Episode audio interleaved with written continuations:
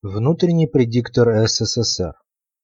Аналитическая записка из серии о текущем моменте номер три, сто девятнадцать, апрель две тысячи пятнадцатого года. О будущем мечтайте праведно, с любовью. Предлагаемая вниманию читателя записка продолжает тему аналитической записки к семидесятилетию Великой Победы освободиться от власти иллюзий из серии о текущем моменте номер два, сто восемнадцать, март две тысячи пятнадцатого года. Названная записка была посвящена оценке прошлого, предыстории, истории и последствиям Второй мировой войны двадцатого века. Предлагаемая записка посвящена проблематике разрядки потенциала еще более кошмарных войн в будущем. Эпиграф. А вслед героям и вождям крадется хищник стаей жадной, чтоб мощь России неоглядной размыкать и продать врагам. Сгноить ее пшеницы груды и ее бесчестить небеса, пожрать богатство, сжечь леса и высосать моря и руды. Первое. В качестве эпиграфа взят фрагмент стихотворения Максимилиана Волошина «Гражданская война», датированного двадцать второго ноября тысяча девятьсот девятнадцатого года, потому что глобальная политика, преследующая неправедные цели в отношении человечества в целом и в отношении каждого из регионов планеты без исключения, может проводиться в жизнь разными способами: путем организации агрессии извне, путем организации внутренней смуты, перетекающей в более или менее продолжительную гражданскую войну, а также мирными средствами, то есть путем модификации культуры жертв агрессии так, чтобы модифицированная культура служила решению задач агрессора. В общем, глобальная политика может осуществляться посредством всего, что относится к обобщенным средствам управления оружия всех шести приоритетов. Примечание. О шести приоритетах обобщенных средств управления, а равно оружия, смотри работу внутреннего предиктора СССР «Мертвая вода». Конец примечания. Суть и одна из целей исторически сложившейся глобальной политики описана Максимилианом Волошиным в упомянутом стихотворении вполне адекватно. Глобализация – процесс объективный, но концепция глобализации, реализуемая в глобальной политике, порождение субъективизма, который может быть праведным или осатанелым, в том числе и безразличным к проблематике добра и зла, что является одной из разновидностей осатанелости. Доминирующая на протяжении нескольких тысячелетий концепция глобализации, библейский проект скупки мира со всеми его обитателями на основе иудейской надгосударственной монополии на ростовщичество и уничтожение всех, кто в него не вписывается и ему противится. В наши дни Евросоюз-два, США и Запад в целом, раздавленные библейским проектом в его либерально-буржуазной, интернацистской и нацистских версиях, продолжают работать на его продвижение в неподконтрольные хозяевам и заправилам проекта регионы планеты. Прежде всего в Россию, где политически активна их периферия, которой свойственны либеральный способ недомыслия и неадекватные антиконспирологические предубеждения в отношении своих хозяев и кураторов, и конспирологические предубеждения в отношении своих противников. И в страны исторически сложившегося ислама в его суннитских и шиитских версиях. И одна из задач для заправил и кураторов библейского проекта – окончательное решение так называемого «русского вопроса», в смысле ликвидации русской многонациональной цивилизации как носительницы русского духа и специфических идеалов и средств потенциально глобального цивилизационного строительства, не позволяющих завершить библейский проект приемлемым для его хозяев и кураторов способом. Чем более всего страшна для Запада русская цивилизация, русской культурой, которая несет в себе на протяжении всей ее многотысячелетней истории идеалы праведности, непреклонно творящей справедливость, хотя образ жизни самой России может быть сколь угодно далек от этих идеалов по разным причинам. Второе. Если под холодной войной понимать войну, осуществляемую методом культурного сотрудничества, под воздействием которого культура проигравшей стороны модифицируется приемлемым для победителя образом, то США не победили в холодной войне, а опьянены иллюзией победы, что в перспективе несет им большие проблемы в виде расплаты за построение политики, исходя из иллюзий. Разочарование будет вполне реальным. Иллюзия победы Запада в холодной войне второй половины двадцатого века проистекает из того же воззрения, которое было свойственно Гитлеру.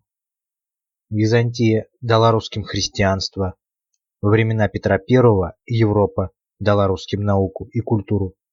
Российская империя после этого существовала благодаря германскому элементу в ее правящей элите.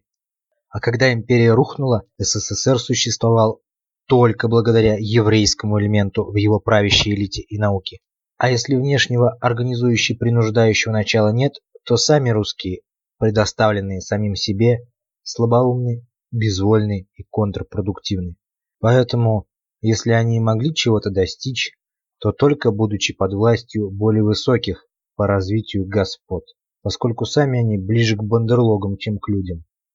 Но от бандерлогов лучше избавить мир, чтобы недочеловеки не создавали проблем цивилизованному человечеству.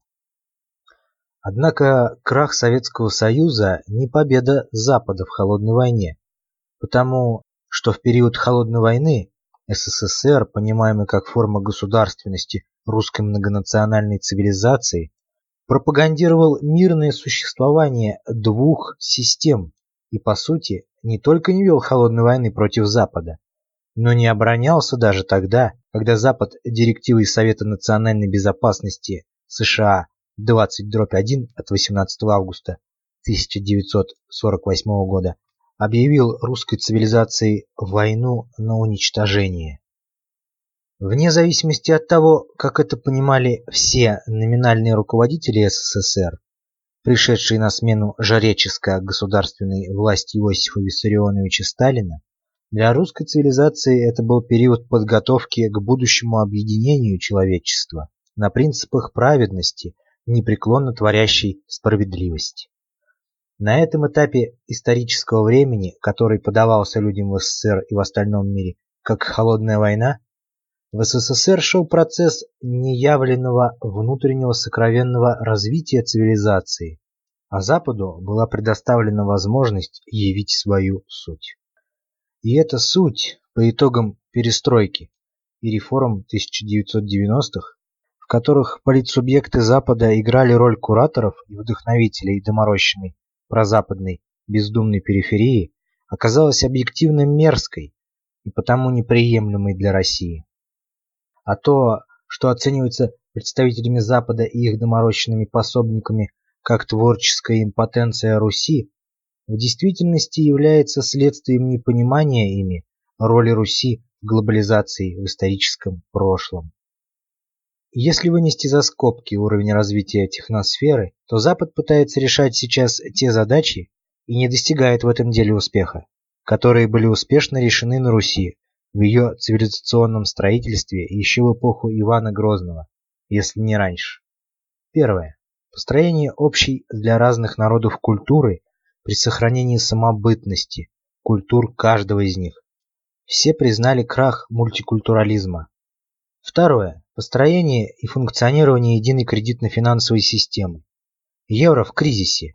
Некоторые государства Евросоюза-два подумывают о возобновлении обращения своих валют, независимо от евро. Третье. Построение единой системы стандартов. Единственное, в чем добились успеха. Четвертое. Построение общих для разных народов и единых для цивилизации вооруженных сил невозможно без нравственно-этического и культурного единства. Это внутренняя задача всякого цивилизационного строительства, но есть и внешние задачи, связанные с глобализацией, которые Русь также решала в прошлом. В прошлом Русь, не выдвинув своей собственной концепции осуществления глобализации, в глобализации, исторически реально протекающей на протяжении нескольких тысячелетий, все же участвовала. Об этом подавляющее большинство не задумывалось и не задумывается, и как следствие они не задумывались и не задумываются о той роли, какую Русь играла в этом переплетении процессов, собственно, цивилизационного строительства и глобализации. А роль эта, если пользоваться лексиконом программистов наших дней, роль независимого от разработчика софта, тестера, который выносит окончательный вердикт о работоспособности и дальнейшей судьбе тестируемого программного продукта. Такая аналогия вполне уместна, поскольку любая культура и субкультура, с точки зрения теории управления, просто информационно-алгоритмическая система. И Русь не контрпродуктивна и не страдает творческой импотенцией, в чем были убеждены в прошлом Гитлер и многие другие, и в чем убеждены ныне также многие недоинтеллектуалы.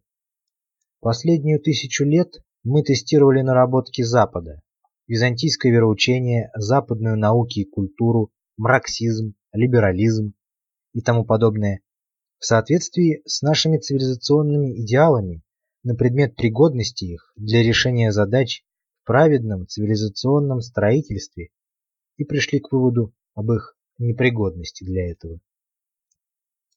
Примечание. Для тех, кто осмысляет происходящее исключительно на основе библейских метафор. В текущую эпоху огласить приговор «Мене-мене текел парсин» книга Даниила, глава пятая, стих с восемнадцатого по двадцать восьмой, в адрес Запада. Это миссия России, доверенная ей на том основании, что на протяжении нескольких веков мы бесхитростно тестировали на пригодность в праведном цивилизационном строительстве культурные наработки Запада. Конец примечания.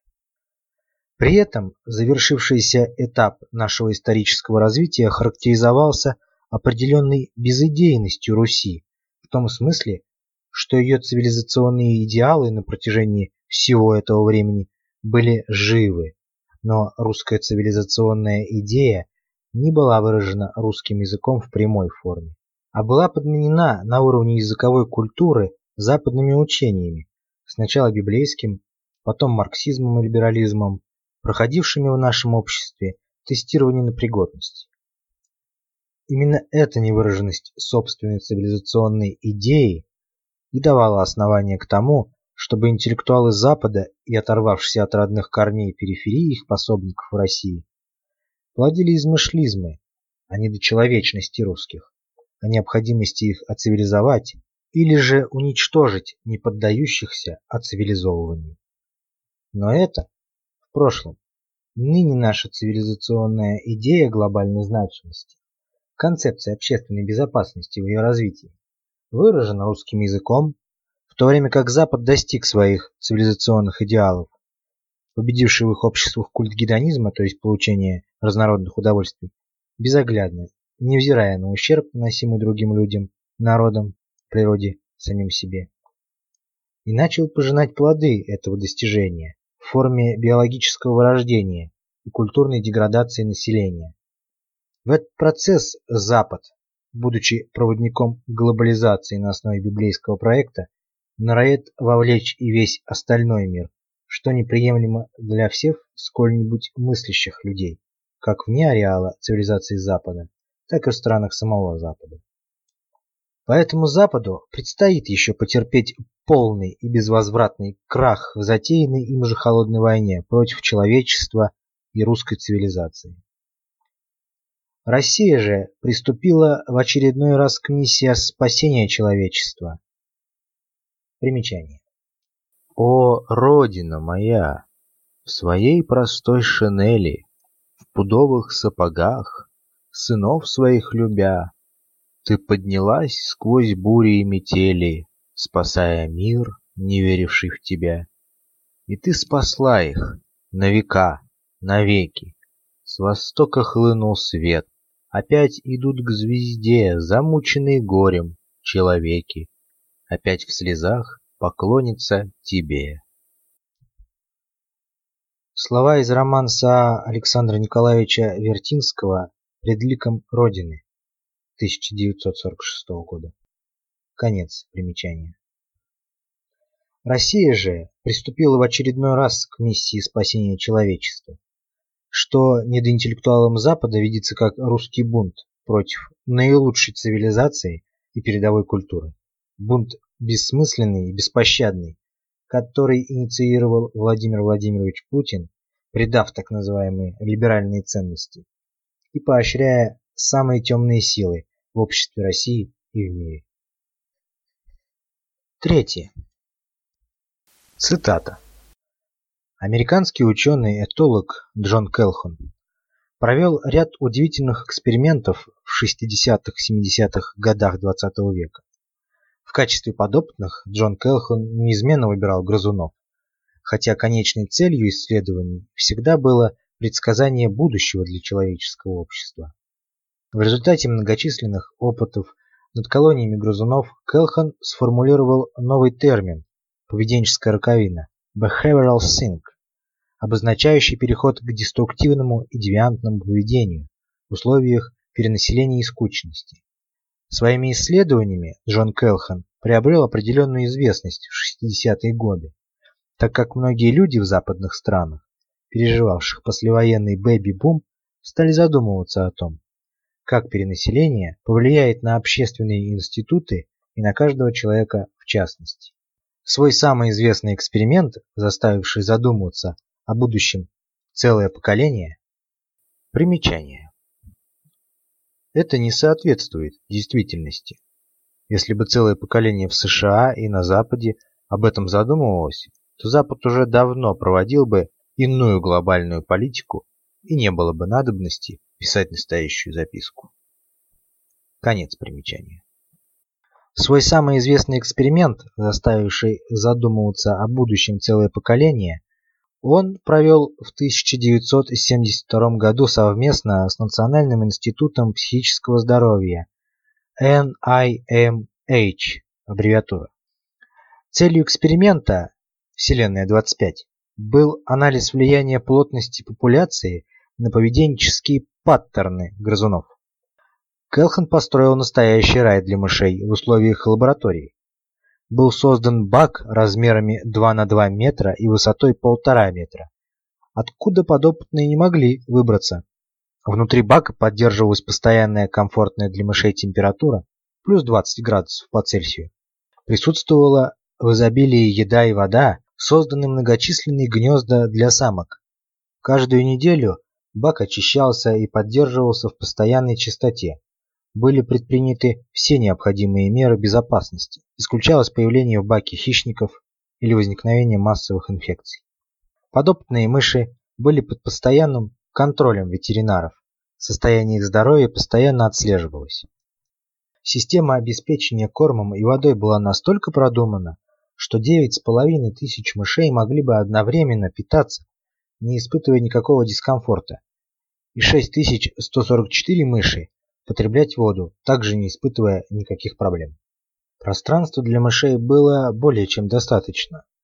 Первые проблемы отсутствия укрепления могли возникнуть только при достижении численности популяции свыше три тысячи восемьсот сорок особей. Однако такого количества мышей никогда в баке не было. Максимальная численность популяции отмечена на уровне две тысячи двести мышей. Эксперимент стартовал с момента помещения внутрь бака четырех пар здоровых мышей, которым потребовалось совсем немного времени, чтобы освоиться, осознать, в какую мышиную сказку они попали, и начать ускоренно размножаться. Период освоения Кэлхун назвал фазой «Эй». Однако с момента рождения первых детенышей началась вторая стадия «Би». Это стадия экспоненциального роста численности популяции в баке в идеальных условиях.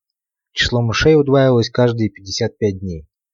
Начиная с трехсот пятнадцатого дня проведения эксперимента, темп роста популяции значительно замедлился. Теперь численность удваивалась каждые сто сорок пять дней, что ознаменовало собой вступление в третью фазу – Си. В этот момент в баке проживало около шестисот мышей. Сформировалась определенная иерархия и некая социальная жизнь.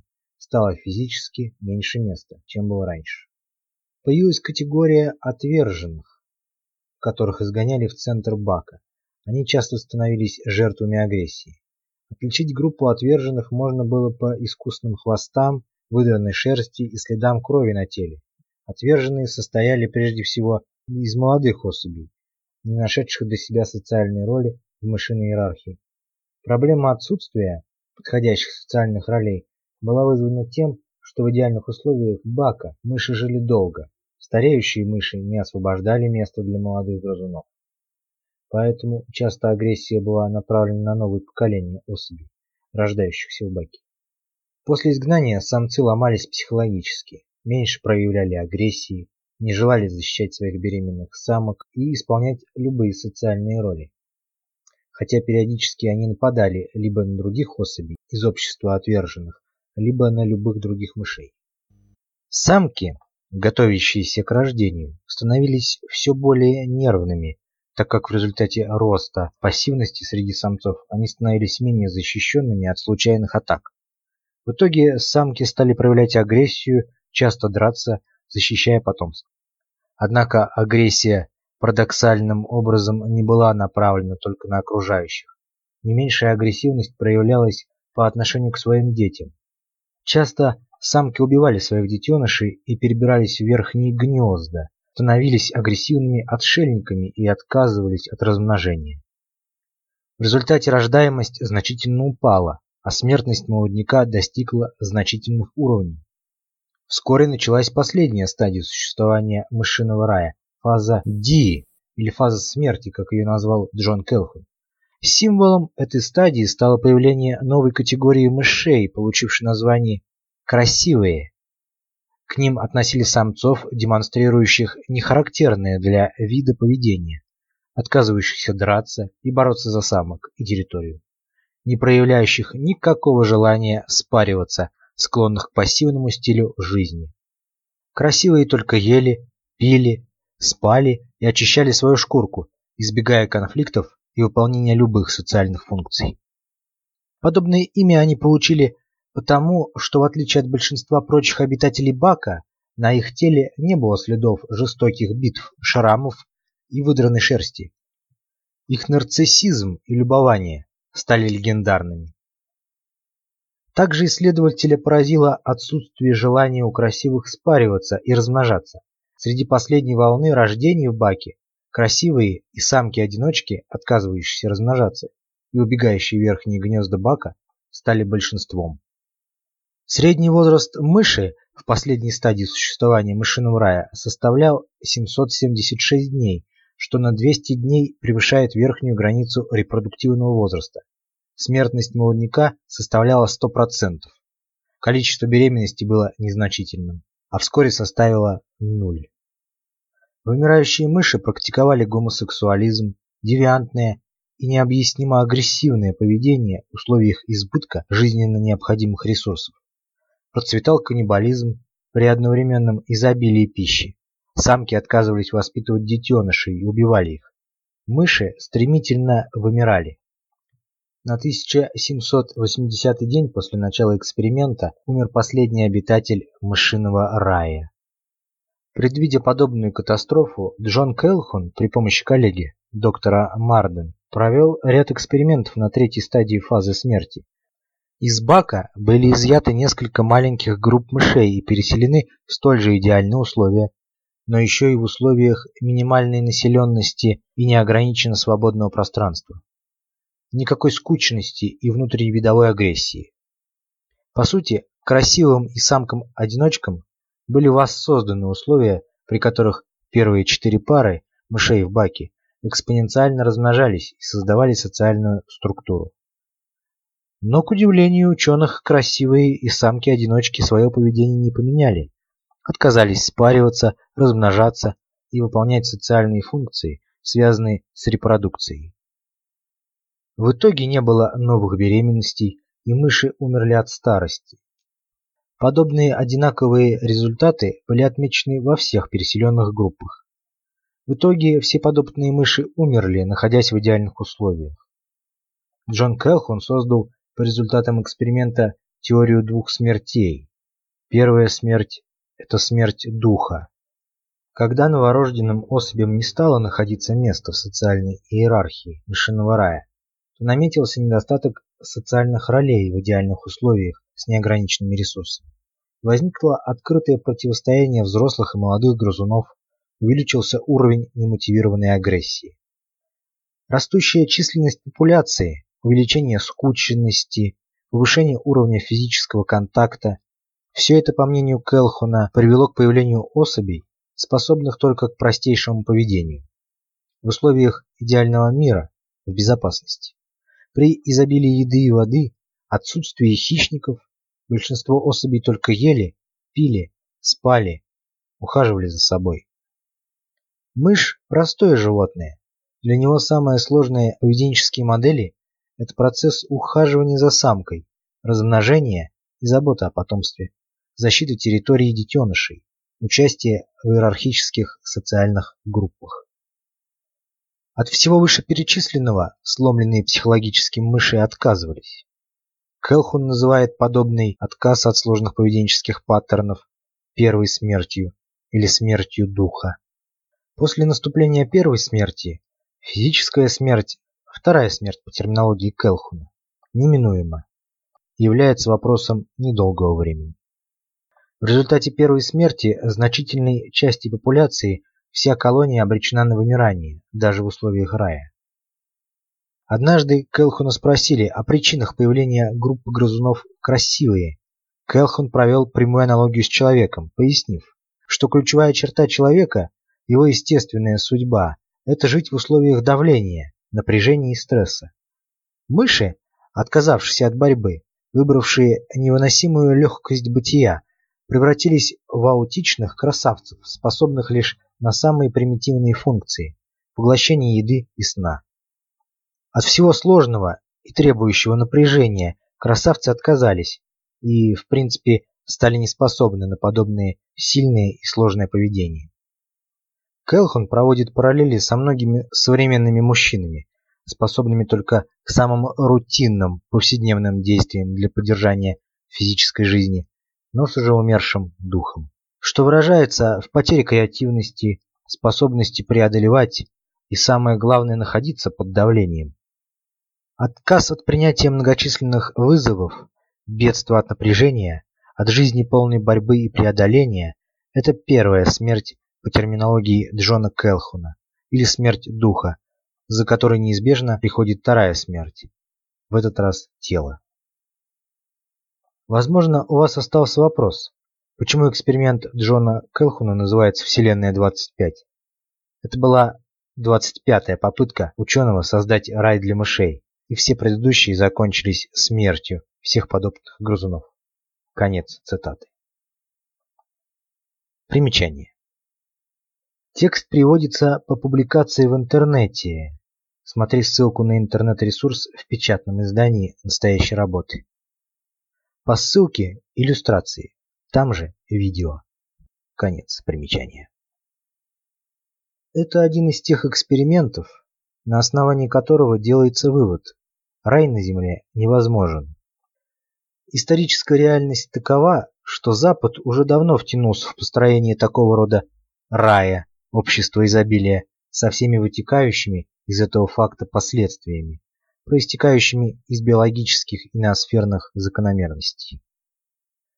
Но поскольку человечество неоднородно, то, в кавычках, «отсталые» народы, видя не только научно-техническое превосходство Запада, но и его нарастающие биологические проблемы, порождаемые им же самим, отвергают копирование западного образа жизни, если не солидарно, то в лице представителей своих наиболее политически активных субкультур. Однако это неприятие Запада и его образа, в кавычках, «жизни» наиболее агрессивно выражается в стремлении разрушить Запад и навязать всему миру образ, в кавычках, «жизни» реликтовых культур, остановившихся в своем развитии несколько веков тому назад.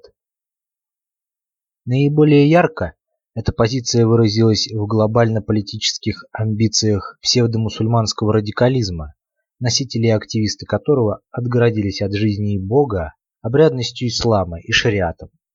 Вследствие этого собственную культурную неразвитость и ритуальную дисциплину, сведение образования к знанию текстов Корана и шариата они расценивают как норму жизни, заповеданную Богом, и потому обязательную для всех людей. И в силу ее якобы обязательности они убеждены, что она может быть навязана всем остальным грубой военной силой, тем более, что порабощенные гедонизмом представители, в кавычках, «передового Запада» не в состоянии оказать сколь-нибудь эффективного сопротивления в условиях прямого боевого соприкосновения с противником, предпочитая ведение кнопочной войны. И в данном случае речь идет не о пороках образа жизни Запада, а о мракобесии, которое якобы является исцеляющей альтернативой западному самоубийственному образу, в кавычках, «жизни» цивилизации. Но это мракобесие возводится в норму, якобы заповеданную Богом, вопреки тому, что сам Мухаммад был прежде всего просветителем, а становление мусульманской культуры сопровождалось расцветом науки и ремесел, которые помогли многим обществам древности выйти из жизни на принципах социал-дарвинизма, который псевдомусульмане-радикалы ныне навязывают своим соотечественникам и вербуемые в иных культурах периферии под видом якобы истинного, неискаженного ислама. Таким образом, человечеству предлагается выбор из двух вариантов самоубийства нынешней глобальной цивилизации. Самоубийство в потребительском раю, самоубийство в мировой войне за построение всемирного халифата. И тот, и другой выбор ложен, потому что неправеден. И в таких условиях миссия России – предложить альтернативу и тому, и другому варианту самоубийства, то есть исключить возможность гибели в самоубийственном потребительском раю и исключить никчемные страдания общества, влачащего существование под властью социал-дарвинизма. Четвертое. Результаты описанных выше систематических экспериментов с мышами оспаривать глупо, но прямой их перенос на общество еще более глуп, если в полученных результатах видеть неотвратимое будущее обществ, наращивающих уровень защищенности личности посредством развития техносферы и усложнения социальной организации. Для того, чтобы правильно интерпретировать полученные в этих экспериментах результаты, необходимо знать и понимать две вещи. Первое. Общебиологические и специфически видовые биологические закономерности, которые выразили себя в этих экспериментах. Второе. Суть отличий человечества от фауны животного мира, которые позволяют человечеству выйти из-под власти фаунических закономерностей в иное качество жизни.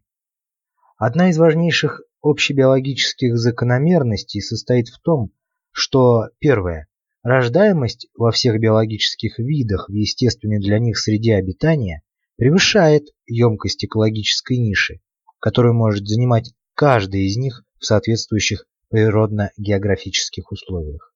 Второе, как следствие, лишние по отношению к емкости экологической ниши особи подлежат безусловному уничтожению, либо изгнанию их за пределы ареала обитания соответствующей популяции. В изгнании и гибели лишних по отношению к емкости экологической ниши состоит внешне видимая суть процесса, получившего в биологии название «естественный отбор».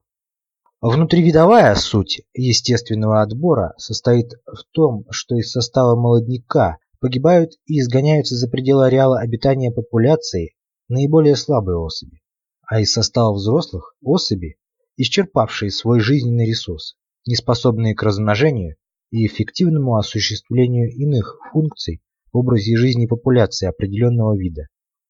В результате избыточной рождаемости и естественного отбора обеспечивают выбраковку дефективных особей и особей, в чем-то не соответствующих обстоятельствам жизни популяции, что обеспечивает поддержание здоровья особей популяции в преемственности поколений. Создав рай для мышей, Джон Кэлхун вывел популяцию, оказавшуюся в этом противоестественном раю, из-под действия алгоритмики естественного отбора, блокирующего процесс биологического вырождения особей в популяции преемственности поколений. Какого-либо альтернативного механизма блокирования процесса биологического вырождения популяции в преемственности поколений в рае введено не было. Именно это обстоятельство и привело к многократному воспроизведению результатов эксперимента. Высокоцивилизованное в аспекте развития техносферы общества идентично раю для мышей в том смысле, что медицина, этикет, нормы культуры, социальная организация, ряд других факторов тоже блокирует механизм естественного отбора и тем самым препятствует естественной выбраковке дефективных особей, открывая пути к биологическому вырождению именно обществ, высоко цивилизованных в аспекте развития техносферы, юриспруденции и усложненной социальной организации. Борцы за возврат к образу жизни прошлых эпох, в которых общества жили под властью общефаунического принципа превышения рождаемости над емкостью экологической ниши и естественного отбора, уничтожающего дефективных и исчерпавших биологический ресурс организма, безусловно, способны с течением времени похоронить нынешний прогрессирующий биологически деградирующий Запад. Примечание. Если он не свернет с пути прогрессирующего вырождения на путь истинного развития. Конец примечания. Точно так же, как в прошлом вандалы похоронили биологически выродившийся, но по-своему в кавычках высоко цивилизованный Древний Рим. Но это будет не их заслугой, а заслугой самого Запада. Однако такой откат в прошлое не решит проблем, поскольку кто-то, глядя на бессмысленные страдания людей в условиях жизни на основе примитивной культуры, займется возрождением в кавычках «былой великой культуры», а приверженцы примитивизма именно вследствие своего невежества смогут им противостоять. Как не удавалось противостоять такого рода тенденциям и в прошлом, когда на месте рухнувших цивилизаций древности кто-то создавал новые культуры, интегрируя в них обломки былого величия погибших культур. То есть, если Запад рухнет под бременем проблем биологического вырождения и социокультурной деградации, то потомки нынешних хулителей и неспровергателей Запада и его образа в кавычках «жизни» сами же возродят аналог Запада в будущем, когда устанут жить под властью мракобесия, если не ответят жизненно состоятельно на вопрос, чем человек по сути отличается от обезьяны, хотя он принадлежит и биологической классификации к приматам, как и все обезьяны. И ответы на этот вопрос, в том смысле, что у нас есть культура, мы пользуемся осмысленно членораздельной речью, мы создали науку и техносферу, не проходят. Культура есть и у орангутанов. Примечание. Культура есть и у орангутанов. Орангутаны – культурное племя. Газета «Известия» от восьмого января две тысячи третьего года. Ссылку на интернет-ресурс статьи смотри в печатном издании настоящей работы. Конец примечания. Попугаи могут пользоваться осмысленно членораздельной речью, а вся техносфера блекнет на фоне итогов эксперимента с обезьянами-капуцинами в Ельском университете. Примечание. Оригинальный текст на английском смотри ссылки на интернет-ресурс в печатном издании настоящей работы. Пересказ на русском существует в нескольких вариантах.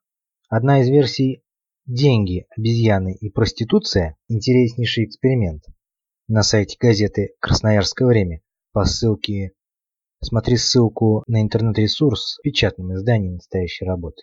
Конец примечания.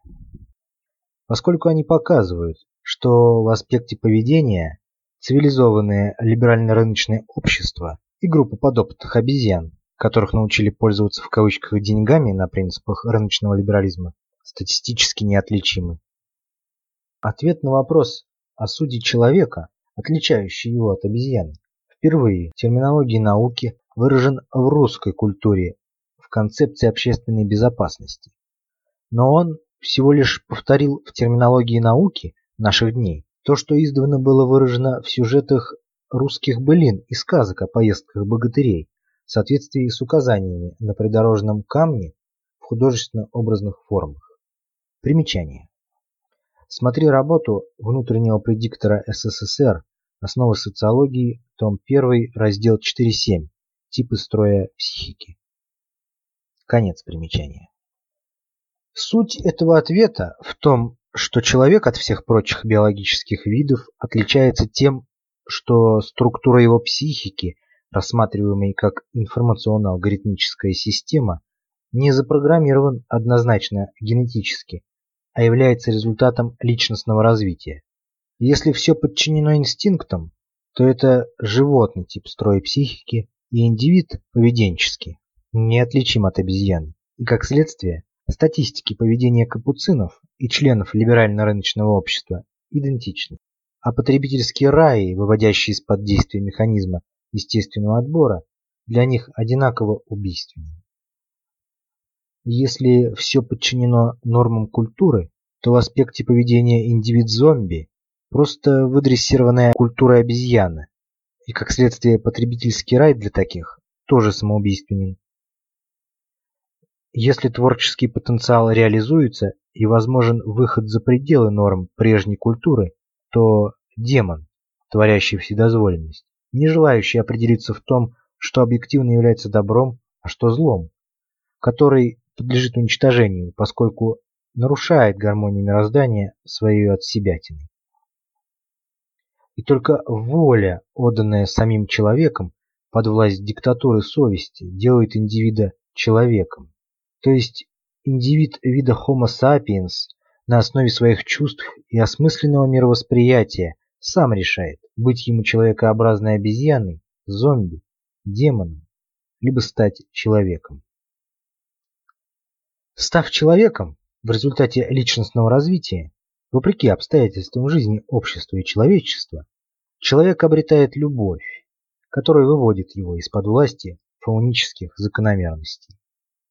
И, соответственно, только культура, в которой все достигают необратимо человечного типа строя психики к началу юности, позволяет ликвидировать в обществе бессмысленные неудобства жизни и бедствия, проистекающие из злонравия, невежества и дурости, то есть создать то, что многим видится как потребительский рай, и в то же время обеспечить биологическое здоровье в преемственности поколений, гарантированно избегая вырождения, потому что дети будут зачинаться не как побочный продукт секса под воздействием инстинктов и гедонизма, а в любви, промыслительно в пределах емкости экологической ниши, что обеспечит наилучшую комбинаторику генов и их необходимую для блага людей планеты модификацию. Так состоявшееся человечество выйдет из алгоритмики уничтожения лишних и биологически дефективных фауническим естественным отбором, без какой-либо евгеники, представляющей собой еще одну ловушку для вырождающихся обществ, которые в силу неспособности жизненно состоятельно ответить на вопрос о сути человека и его отличия от остальных приматов, не могут задать правильно и евгенические стандарты для того, чтобы осуществлять искусственный отбор на основе, в кавычках, науки евгеники. Пятое. Что ни напиши, клеветники все равно будут клеветать и извращать написанное. Тем не менее, для тех, кто не хочет стать жертвой клеветников, необходимо пояснить, почему настоящая записка не является меморандумом об объявлении войны Русью Западу. Жизнь человеческих обществ и человечество в целом подчинена объективным закономерностям, которые можно разделить на шесть групп. Первая – общебиосферные, регулирующие взаимоотношения биологических видов, биоценозов в пределах биосферы и с природой в целом. Второе – специфические видовые закономерности, отличающие человека от всех прочих видов. Третье – нравственно-этические, религиозно-ноосферные, регулирующие взаимоотношения обладателей разума. Четвертое. Социокультурные. Пятое. Экономические. Шестое. Управленческие. Незнание их, бесчувственность к их нарушению, открывает возможности к применению против общества обобщенного оружия всех шести приоритетов, от какого рода агрессии никакое невежественное общество не сможет защититься именно вследствие своего невежества или извращенных вследствие его собственного бездумья и бесчувственности, представлений об их сути и их воздействии на жизнь. Просвещение на их основе, всех без исключения, это глобализация, альтернативная библейской, гарантирующая развитие всех национальных и конфессиональных культур, а не их уничтожение, и гармонизацию международных и межгосударственных взаимоотношений на основе унификации социального управления в соответствии с ними, поскольку под их властью, с учетом некоторой физико-географической специфики регионов планеты, находятся как жители России, так и жители зарубежной Европы, обеих Америк, Африки, Австралии, всех островов и прочих регионов. Если просвещение населения планеты в отношении сути и воздействия этих закономерностей – агрессия, то мы, Русь, агрессоры. Внутренний предиктор СССР. Текст аналитической записки подготовлен с двадцать четвёртого по двадцать седьмое апреля две тысячи пятнадцатого года.